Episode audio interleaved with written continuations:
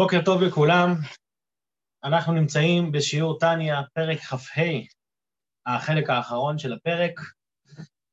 אה, פרק כ"ה הוא בעצם הסיכום של אה, חטיבת הפרקים י"ח עד כ"ה, שמדברת על הדרך הקצרה בספר התניא, להגיע לאהבת השם, יראת השם וקיום כל מצוותיו, כמו שכתוב, כי קרוב אליך הדבר מאוד, בפיך ובלבבך לעשותו.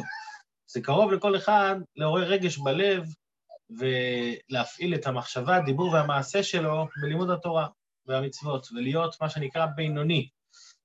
מה הדרך הקצרה? הדרך הקצרה היא לעורר את, המס... את, ה... את האהבה המסותרת שיש בכל אחד ואחד. האהבה הזאת היא קיימת בתוכנו, אה, ואנחנו לא צריכים לחדש שום דבר, אנחנו בסך הכל צריכים לעורר את מה שכבר נמצא. איך עושים את זה? על ידי שמתבוננים, שוב, זה גם התבוננות, אין לנו, אין, אין התחמקות בתניא מהתבוננות, למרות שהדרך הארוכה היא גם התבוננות, הדרך הקצרה היא עוד יותר התבוננות גם כן, רק שההתבוננות הזאת, תפקידה היא לעורר את מה שכבר קיים. אז בפרק הקודם, בשיעור הקודם דיברנו על כך שכשבן אדם מתבונן איך ש... איזה מאמצים הוא היה צריך לעשות כדי אה, אם היו רוצים לקחת לו את עיקר האמונה ולהגיד לו, אתה עכשיו מפסיק להיות יהודי, הוא היה מפעיל מאמצים עד כדי כך שהוא מוכן אה, לקפוץ מהגג או שיראו בו. אז שהוא יחשוב שיש דברים הרבה הרבה יותר קלים מזה.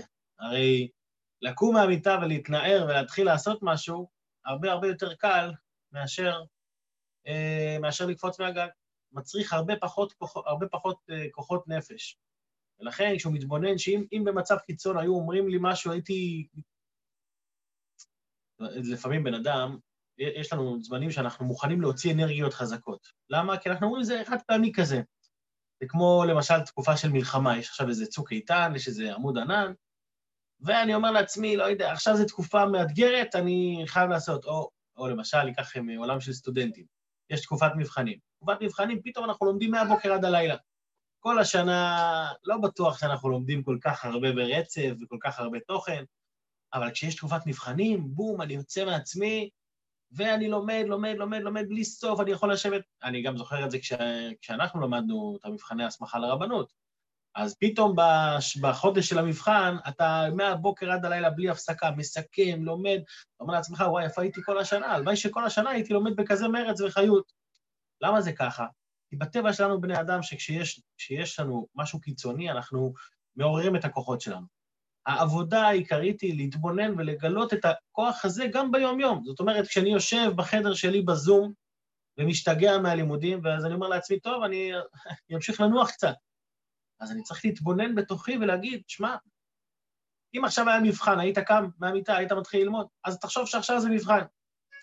עכשיו, במציאות זה לא ככה, כן? זה לא עכשיו מבחן. אבל כשמדברים על תורה ומצוות, כשמדברים על, מס, על, על מסירות של, של יהודי ללמוד תורה, לקיים מצוות, אם זה מצווה מעשית, אם זה מצווה של, אם זה מצווה, מצוות לא תעשה, זאת אומרת, עכשיו יש לי אפשרות אה, ליפול באיזושהי עבירה, אני אומר לעצמי, רגע, חכה. אם עכשיו היה מבחן, נקרא לזה מבחן, אם היה לי מבחן וניסיון, אז הייתי עומד בניסיון, בעזרת השם, כולנו. אבל היום אין לנו ניסיונות כאלה. אז אני בסך הכל צריך לא לעמוד בניסיון, אני רק צריך לקום ולהתגבר ולעשות את מה שצריך. לא יותר מזה. פשוט מאוד, פשוט וקל. אז כל אחד יכול להיות בינוני בכל עת ובכל שעה. לכן זה, לכן זה, לכן זה קרוב מאוד לכל אחד. אז כשאנחנו מתבוננים שהמהות של כל מצווה זה חיבור אינסופי, המהות של כל עבירה זה ניתוק אינסופי, זה נותן לנו את, ה, את, ה, את הכוח לחשוב, רגע, אין הבדל באמת, עבודה זרה העבירה הכי גרועה מבחינתי, הקו האדום מבחינתי והדבר הכי קטן, הם שווים. מה קורה כשבן אדם מקיים מצווה, ובזה סיימנו את השיעור הקודם, אני כבר אשתף פה את המסך שיהיה לנו כבר מול העיניים. בסוף השיעור הקודם דיברנו על כך שכשבן אדם מקיים מצווה, אז האיחוד שנעשה על ידי המצווה הזאת הוא איחוד נצחי למעלה. בסוף השיעור הקודם, אדמו"ר הזקן בעצם מדבר על כך שאין לנו מה לזלזל בכל מצווה ומצווה. לפעמים אני אומר לעצמי, עכשיו התגברתי, מחר אני לא אתגבר, אז מה שווה ההתגברות הזאת עכשיו?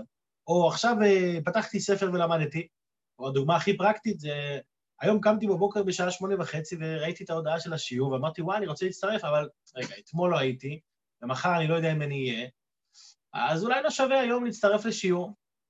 אומר אדמו"ר הזקן, ההסתכלות הזאת על תורה, על מצוות, הסתכלות אה, קצת שטחית, בגלל שכל מצווה, כל לימוד תורה שאני עושה, כל פעולה קטנה, היא בעצם נצחית לגמרי. למה היא נצחית? מכיוון שהעולם שלנו הוא עולם מוגבל, עולם של זמן ומקום. בעולם של זמן ומקום, אז באמת המציאות, יש מה שעכשיו, יש, לכל זמן יש את, את הזמן שלו, המוגבל שלו. היום זה לא מחר ומחר זה לא היום. אצל הקדוש ברוך הוא זה לא ככה. הקדוש ברוך הוא היה, הווה ויהיה, אצלו העבר, ההווה והעתיד זה אחד, המושג זמן אצלו לא תופס מקום בכלל. וכשאני לומד תורה, בלימוד תורה, אני מתחבר עם הקדוש ברוך הוא בעצמו. אז אם התחברתי עם הקדוש ברוך הוא בעצמו, אז אני מחובר ל- לרמה כזאת שהיא מעל המקום והזמן. אז נכון שעשיתי עכשיו את המצווה ואחר כך אני עסוק במשהו אחר, אבל בשעת עשיית המצווה הזאת התחברתי למעלה אינסוף. זאת אומרת, עכשיו אני מחובר למשהו שהוא למעלה מזמן ומקום. ולכן הנחתי תפילין פעם אחת, ההנחה הזאת היא קיימת תמיד למעלה. נכון, יש מצווה כל, כל יום, אבל אפילו אם עשיתי את זה פעם אחת, אני, אני, אני מחובר באופן נצחי. הרצון העליון הוא שנעשה את זה כל יום ושלא נסתפק בפעם אחת. אבל החיבור הזה הוא נצחי. הגעתי לשיעור תורה, בזום, בפיזי, לא משנה מה, השיעור הזה עכשיו הוא חיבור נצחי. האמת, בתורה רואים את זה יותר במוחש, כמו שהסברנו כבר בפרק ה' וכמו שראינו בפרק כ"ג, שבלימוד תורה, א', אני מתחבר לקדוש ברוך הוא בעצמו, ב', בלימוד תורה, זה נהיה חלק מהמוח שלי. אז עכשיו אפילו שאני הולך, אפילו שמחר אני לא אגיע לשיעור, אפילו שאני לא אגיע יותר לשיעורים, בסדר? שעמם אותי, לא מגיע יותר. אבל התובנה שהבנתי בראש היא נמצאת בתוכי, וזה ילווה אותי לכל החיים. אז לכן, אז לכן הדבר הזה הוא נצחי, זה גם רואים את זה בצורה פיזית, אבל אצל הקדוש ברוך הוא, שהוא למעלה מהזמן ומקום אצלו, זה באמת קיים תמיד. לכן הוא הביא גם את הפסוק בסוף, לא יחליף הקל ולא ימיר דתו לעולמים, שאנחנו הסברנו אתמול בסוף השיעור שבאמת התורה לא תהיה מוחלפת, שזה חלק מעיקרי האמונה, אבל זה שהוא הביא את הפסוק פה זה בעיקר בשביל להגיד שהעניין הזה הוא נצחי, הוא נצחי למעלה. ולכן כשאני מתחבר לזה, לדתו ולקל, לתורה שלו, אז אני מתחבר איתו באופן נצחי. אז מה קורה למטה באותו זמן? זה כבר השיעור של היום, אנחנו נתחיל לקרוא ונסיים את הפרק. אלא שלמטה, מה קורה למטה בעולם הזה אה, עם המצווה שלי? אלא שלמטה הוא תחת הזמן. ולמטה באמת זה מוגבל, היום הנחתי תפילין, מחר לא. ובאותה שעה לבדה שעוסק בה, בתורה או במצווה. זאת החיבור והאיחוד בין האדם לאלוקים בשעת עשיית המצווה הוא רק באותו רגע, הוא למטה. כי אחר כך, אחרי המצווה, אם עוסק בדבר אחר נפרד מהאיחוד העליון... כי אחר כך, אם עוסק בדבר אחר, נפרד מהאיחוד העליון למטה. מה זה, מה זה בדבר אחר? זה לא חייב להיות דבר עבירה, אבל עצם ההסחת דעת מדבר מצווה, מעבודת השם, אדמו"ר זקן מלמד אותנו פה, כמו שהוא גם מחנך אותנו בכל ספר התניא, שעבודת השם זה לא, זה לא מסגרת, זה לא מסגרת שעכשיו אני עובד את השם. זאת אומרת, אני עכשיו במצווה, אוקיי, עכשיו אני בעבודת השם. אני עכשיו בעבירה, עכשיו אני מתנתק. אני עכשיו בתפילה, עכשיו אני מתחבר. לא, עבודת השם מקיפה את האדם בכל רגע ורגע. ולכן, מיד אחרי המצווה אני עוסק במשהו אחר, לא עשיתי משהו רע, אבל עצם ההתעסקות במשהו אחר, זה כבר מנתק אותי ממה שהתחברתי אליו קודם. אז לכן הוא אומר, למטה, בגלל שהוא תחת הזמן, אז נעשה נפרד אחרי קיום המצווה. והיינו, מה זאת אומרת אה, עוסק בדבר אחר? היינו, כשעוסק בדברים מטלים לגמרי, שאין בהם צורך כלל לעבודת השם. הוא לא עושה משהו רע, סך הכל מתבטל או מתעסק בדברים אחרים. אז באותה שעה הוא אה, כביכול, האיחוד הזה לא בא לידי ביטוי. זאת אומרת, זה שאני קיימתי מצווה והתחברתי באופן נצחי, אני לא מרגיש את זה באותה שעה, כי אני עסוק במשהו אחר. אבל זה לא אומר שזה לא יכול לחזור, יש פלשבקים, זה יכול לחזור. מתי זה חוזר? כשבן אדם תופס את עצמו וחוזר למוב של עבודת השם. ואף על פי כן, אני אמשיך לקרוא בפנים, אף על פי כן כשחוזר ושב לעבודת השם אחר כך, לתורה ולתפילה, זאת אומרת, כשהוא חוזר ללימוד התורה, שתופס את המוח של האדם, ותפילה. למה הוא מזכיר את התפילה בתורה? את המצווה הוא פחות מזכיר פה, כי פחות מדובר פה על עשיית מצווה שהיא מסגרת, אלא בעיקר על המהות, על החיבור שלי. שאני כל הזמן מחובר, זה בא לידי ביטוי בתורה, בתפילה. הוא מבקש מחילה מהשם בתפילה. על מה הוא מבקש מחילה? על שהיה אפשר לעסוק אז בתורה ולא עסק. השם יסלח לו. במאמר רבותינו, זיכרונם לברכה, עבר על מצוות עשה ושב, לא זז משם עד שמוחלים לו. זאת אומרת, אדם עשה מצווה, למד תורה. הייחוד הזה הוא נצחי למעלה, לעולם ועד. למטה הוא תחת הגבלת המקום והזמן, ולכן למטה הוא, הוא התעסק עם משהו אחר, ברגע זה הוא התנתק מאותו ייחוד, לא התנתק מהקדוש ברוך אלא, אלא לא מחובר לאותו ייחוד נצחי. אבל אחר כך הוא תופס את עצמו, אומר, אני עובד את השם, גם עכשיו אני עובד את השם, אני שומר על המחשבה, על הדיבור ומעשה שלי בכל רגע, הוא מבקש מחילה, והשם סולח לו, והייחוד הזה חוזר ובא לידי ביטוי בתוכו. אפשר לראות את זה גם יפה ב... ב... אצל כל אחד. כשאנחנו לומדים תורה, הרבה פעמים אה, אנחנו לומדים משהו, אחרי, אחרי תקופה אנחנו לא מונחים בזה, זאת אומרת, לא למדנו את זה, לא... לא... אה, אה, לא מונחים. בוא נגיד, התקופה למדנו טניה, אחרי זה תקופה עוברת ואנחנו לא לומדים טניה, אנחנו כבר שוכחים קצת את, ה, את אותו דבר. אז בגלל שאנחנו שוכחים, גם ה, ה, החשק שלנו והחיות שלנו בעבודת השם הוא גם משתנה בהתאם לשכחה הזו. אבל פתאום יום אחד אנחנו תופסים את עצמנו ומתחילים ללמוד טניה מחדש. אז פתאום העניינים האלה חוזרים אלינו, זה חי אצלי מחדש. אתה אומר לעצמך, או, או, זה כאן, אני, אני חי, אני, אני, אני עובד את השם, אני בעניינים, מה שנקרא. זה מה שאומר, מה שאומר פה. הוא אומר, אתה, באותו רגע אתה מחובר לעולם. אחר כך קצת התנתקת, התדרדרת, אבל ברגע שאתה עושה תשובה, אתה חוזר לעניינים, חוזר לעבודת השם שלך, לא זז משם עד שמוכלים לו. ולכן אומר אדמו"ר הזקן, אני ממשיך לקרוא, לקרוא פה, ולזה תקנו ברכת סלח לנו שלוש פעמים בכל יום. למה? על עוון ביטול תורה שאין אדם למצוא ממנו בכל יום. כמו התמיד שהיה מכפר על מצוות עשה.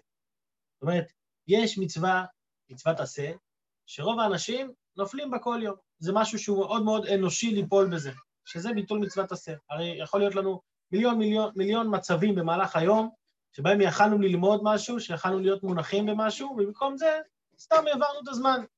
זה... בוא נגיד ככה, יש כאלה שזה קורה להם, שמעבירים את הזמן סתם.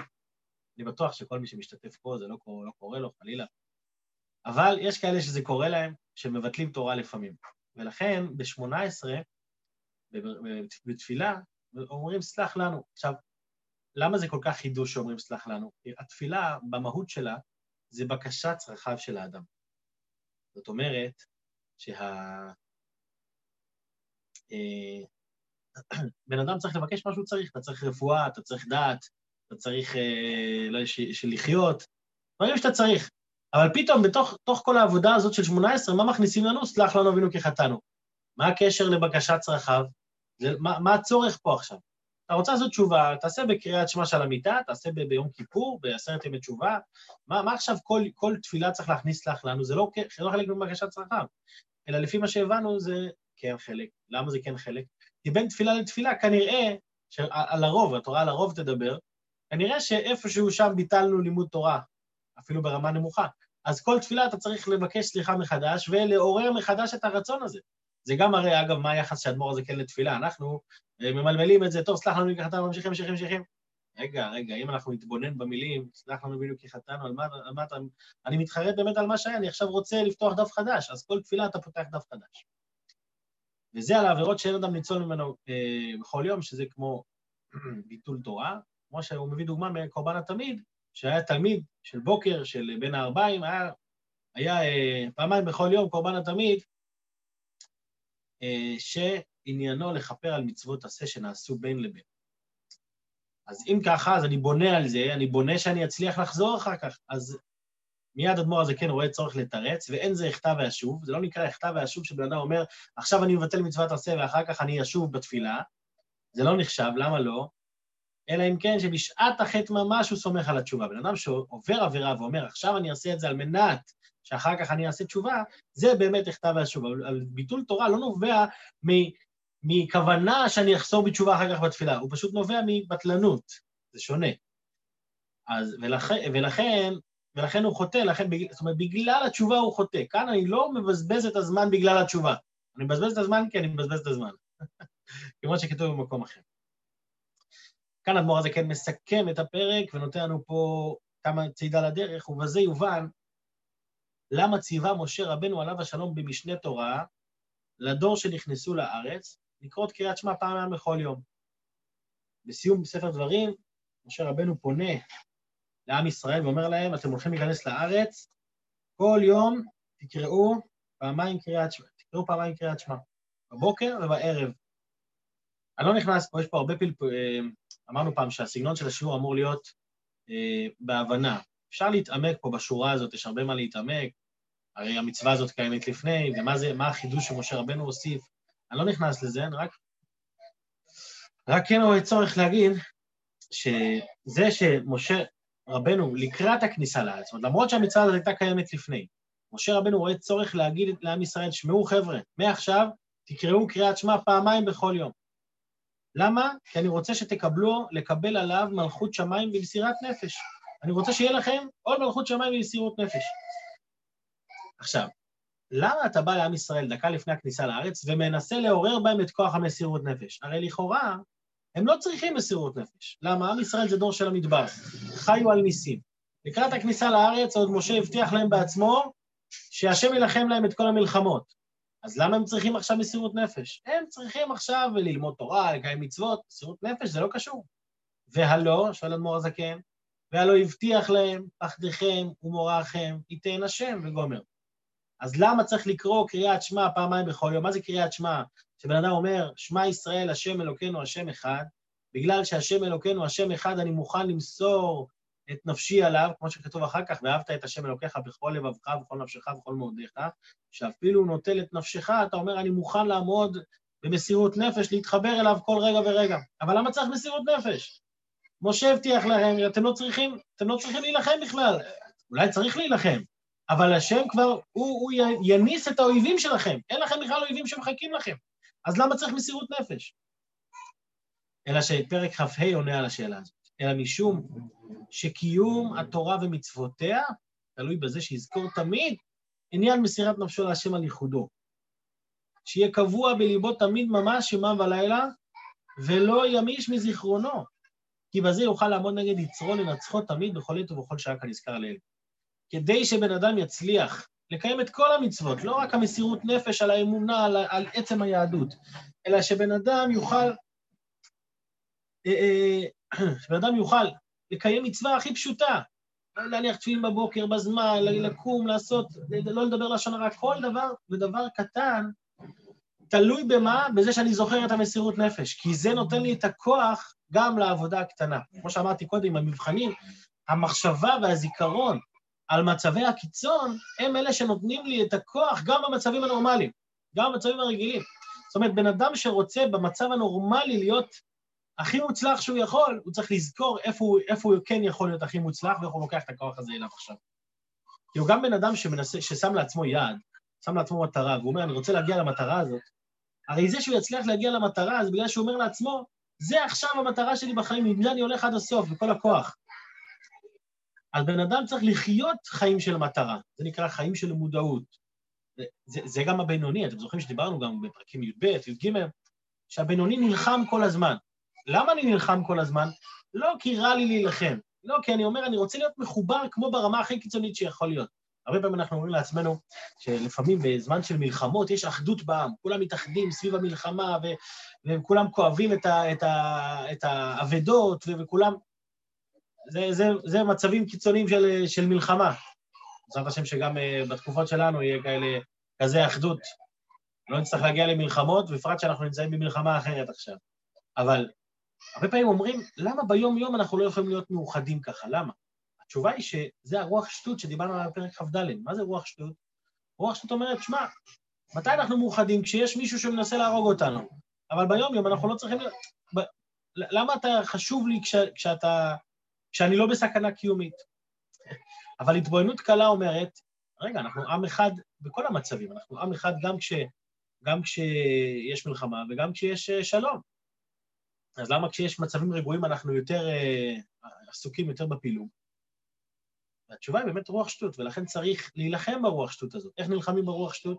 על זה שמתבוננים, שבמצב קיצון הייתי, הייתי, איך אומרים, היינו נלחמים כתף לצד כתף, אז, אז אם, אם היינו נלחמים בזמן מלחמה ככה, אז בואו גם בזמן שלום נשים כתף לצד כתף. זה מה שאומר אמור הזקן גם במלחמת היצר, ובן אדם צריך להזכיר לעצמו שהוא היה מוסר את נפשו בזמן, ב, אה, אה, בזמן קיצון, אז שיעשה את זה גם אה, בזמן שהוא לא קיצוני. עכשיו, פעם, פעם, אני רוצה להביא איזה משל יפה, שפעם ראיתי איזושהי כתבה מסוימת על יחידה מובחרת. יחידה מובחרת ששאלו אותם פעם, איך, איך, עשו עליהם כאילו תוכנית, איך הם מתאמנים ואיך הם, איך הם כל כך גיבורים. סוג, אני לא זוכר איזה יחידה זה היה, סתערבים, דובדבן, לא, לא יודע עכשיו איזה יחידה, לא משנה. זו יחידה מובחרת שמתעסקים באמת במקומות הכי הכי קשים, והמבצעים הכי סודיים וכולי. אז אחד מהאימונים שיש להם משעת האימונים, זה ש... זה קצת אימון אכזרי, אבל בסדר. שאחד ה... שאחד ה... שאחד ה... נו. לוקחים את אחד החיילים, יש פלוגה של 30 חיילים, לוקחים את אחד החיילים, מעמידים אותו במרכז האולם. ועכשיו, התפקיד של כולם זה לפרק אותו במכות. ומה התפקיד שלו? לנסות להינצל. וכולם קמים עליו, מפרקים אותו עד שכבר לא נשאר ממנו כלום, ואז בוחרים חייל אחר, שמים אותו במרכז, וכולם עולים עליו, מפרקים אותו מכות. מה המטרה? למה עושים את התרגיל הזה? כי בן אדם שהוא רואה 30 איש עליו, והוא רואה שאו-טו-טו הוא מפסיד ולא יודע מה, מה יקרה לו, הוא מוציא מתוכו כוחות נפש כל כך גדולים, שהוא נלחם בשיניים. לא דומה שאני נלחם מול בן אדם אחד לזה שאני נלחם מול שלושים. בן אדם אחד, אני מפעיל כוח כמו מול בן אדם אחד. אבל כשאני נמצא מול שלושים אנשים, אני לא מפעיל כוח אה, נורמטיבי. אני יוצא בכל הכוח, מפעיל את כל האנרגיות שלי רק, אני רוצה להינצל, לא, לא, לא רוצה שיקרה לי שום דבר. ולמה הם עושים את זה? הם אומרים, ברגע שאתה מוציא את הכוחות נפש האלה, לאט לאט, ככל שאתה חוזר על התרגיל שוב ושוב, אתה לומד להשתמש בכוחות האלה במודע. זאת אומרת, זה כוחות שהם על-מודעים, אבל אם אני אעשה לך את זה שוב ושוב, אתה פתאום תראה, וואלה, אני יודע להשתמש בכוח הזה, ואז מה יקרה? כשאתה תעמוד מול בן אדם אחד, לא מול שלושים, ואתם תהיו אחד מול אחד, אתה תיתן לו אגרוף אחד, באגרוף הזה אתה, אתה משתמש בכוח מול שלושים איש. הוא משתמש נגדך בכוח של אחד, אתה משתמש בכוח של שלושים איש באגרוף הזה. למה? כי הצלחת לגלות בעצמך איך להשתמש בכוח הזה מול 30 איש. אומרת, בפעם הראשונה נפלת ושברו אותך. פעם השנייה אתה קצת מתאושש. פעם השלישית אתה מתחיל להבין מה קורה פה, אתה מתחיל לדעת איך להפעיל את הכוח מול 30 האנשים האלה. וזה נותן לך את היכולת להפעיל את אותו כוח גם מול בן אדם אחד. מה, מה המסר? מה, מה אני למדתי מהסיפור הזה? כוח המסירות נפש זה כוח של מלחמה בשיניים, על, על, על כל הקופה. אבל כוח המסירות נפש הזה יכול להיות במסירות נפש, והוא יכול להיות על ידי אימון, אמונה מלשון אימון, על ידי אימון הוא יכול להיות בכל רגע מחדש. זאת אומרת, שאני עומד מול בן אדם אחד, מול יצר הרע בעבירה אחת, או מול ביטול של מצווה אחת, ואני אומר לו, אדוני, אני, מפעיל, אני לא מפעיל עליך כוח של בן אדם אחד, אני מפעיל עליך כוח של 30 איש שעליי, כי אני יודע מה זה מסירות נפש. זה מצריך אימון. זה לא משהו שהוא בא באופן טבעי. אינסטינקטיבית, זה מגיע רק במסירות נפש. האדמו"ר הזה כן מלמד אותנו פה טכניקה, איך להפעיל את המסירות נפש ביום-יום. תחזור על זה שוב ושוב. תחזור על אותה פעולה, תתאמן. כמו שאנחנו מתאמנים בכושר, תתאמן להפעיל את המסירות נפש בתוכך. תתאמן לזה שאתה כל... אם עכשיו היו מצמידים אותך לקיר, היית משהו אחר, אז עכשיו תהיה משהו אחר. וככל שתתאמן על זה יותר, בסוף, בסוף אנחנו נצליח להפעיל כוח אינסופי על כל דבר. ולהילחם על כל הקופה, לא רק במצבי קיצון, אלא להילחם על כל הקופה בכל דבר. אני רוצה עכשיו להיות מחובר בצורה אינסופית, לא רוצה להתנתק בכלל. זה פרק כ"ה בתניא. אה, אז בואו נסכם, זה. סיכמנו במילה אחת את פרק כ"ה. אני רוצה לעשות סיכום כללי זריז לפני שנגמר לנו הזמן, על כל החטיבה שלמדנו עכשיו, מפרק י"ח ועד עכשיו. אז נעשה את זה בזריזות ככה. פרקים י"ח וי"ט דיברנו על אהבה מסותרת. אני אעבור פרק-פרק. פרק י"ח, דיברנו על אהבה מסותרת, אה, איך היא ירושה לנו מאבותינו על ידי האבות הקדושים שהורישו לנו, וזו זכות שהם זכו בה בזכות שהם היו מרכבה לאלוקות. מה השורש של אותה אהבה? השורש של החוכמה שבנפש? החוכמה שבנפש זה האינסטינקטים, כמו שאנחנו מדברים עליה כל כך הרבה, שזה הכוח, הכוח מה הזה שככה אפשר, ככה העניין ואי אפשר אחרת. זה פרק י"ח. פרק י"ט גם אהבה מסותרת, אבל בפרק י"ט הוא מדבר על שני עניינים שונים, על העניין של אותה אהבה, שזה שהיא רוצה להיות מחוברת תמיד, גם אם זה יבוא על חשבון המציאות שלה. אלא מה? שלפעמים הרצון הזה לא נמצא בגלוי אצל כל אחד, הוא נמצא בגלות או במצב של שינה, לכן זה לא פועל ביום-יום, זה פועל רק במצבי קיצון. נכלל באותה אהבה גם יראת שמיים, למה? כי האהבה, הרצון להיות מחובר, גורם לי אה, לרצות, לא להתנתק אף פעם, לכן כלול בה גם יראת השם. כדי להבין את זה, האדמו"ר הזה כן הביא לנו בפרק כ' וכ"א את המושג של אחדות השם, אה, וזה מעניין, כ', כ"א וכ"ב, שלושתם מדברים על משל הדיבור, רק שהדיבור לעומת הנפש, רק שכל אחד מבטא נושא אחר במשל הדיבור. אז בואו נלך לפי הסדר. פרק כ' מדבר על האפסיות של הדיבור מול הנפש, שדיבור אחד מול כוח הדיבור הוא כלום, לכוח המחשבה הוא כלום, ולנפש עצמה הוא שום דבר, ככה גם העולמות הם בטלים לגמרי ואין להם שום מציאות כלפי הקדוש ברוך הוא בעצמו. בפרק כ"א הוא שוב מתייחס לדיבור, אבל הוא אומר, הדיבור הוא רק משל, כי במשל הדיבור יוצא לגמרי. בנמשל, שזה הקדוש ברוך הוא, הדיבור לא נפרד, והוא מאוחד איתו. גם אחרי שהוא דיבר את הדיבור, הוא עדיין נמצא בתוכו כל הזמן. ואם כן, אז איך יש מציאות לעולמות שכביכול מציאות נפרדת? זה על ידי צמצום והסתר שהקדוש ברוך הוא פעל, שהצמצום הזה נותן לנבראים מציאות כאילו יש להם מציאות בפני עצמם.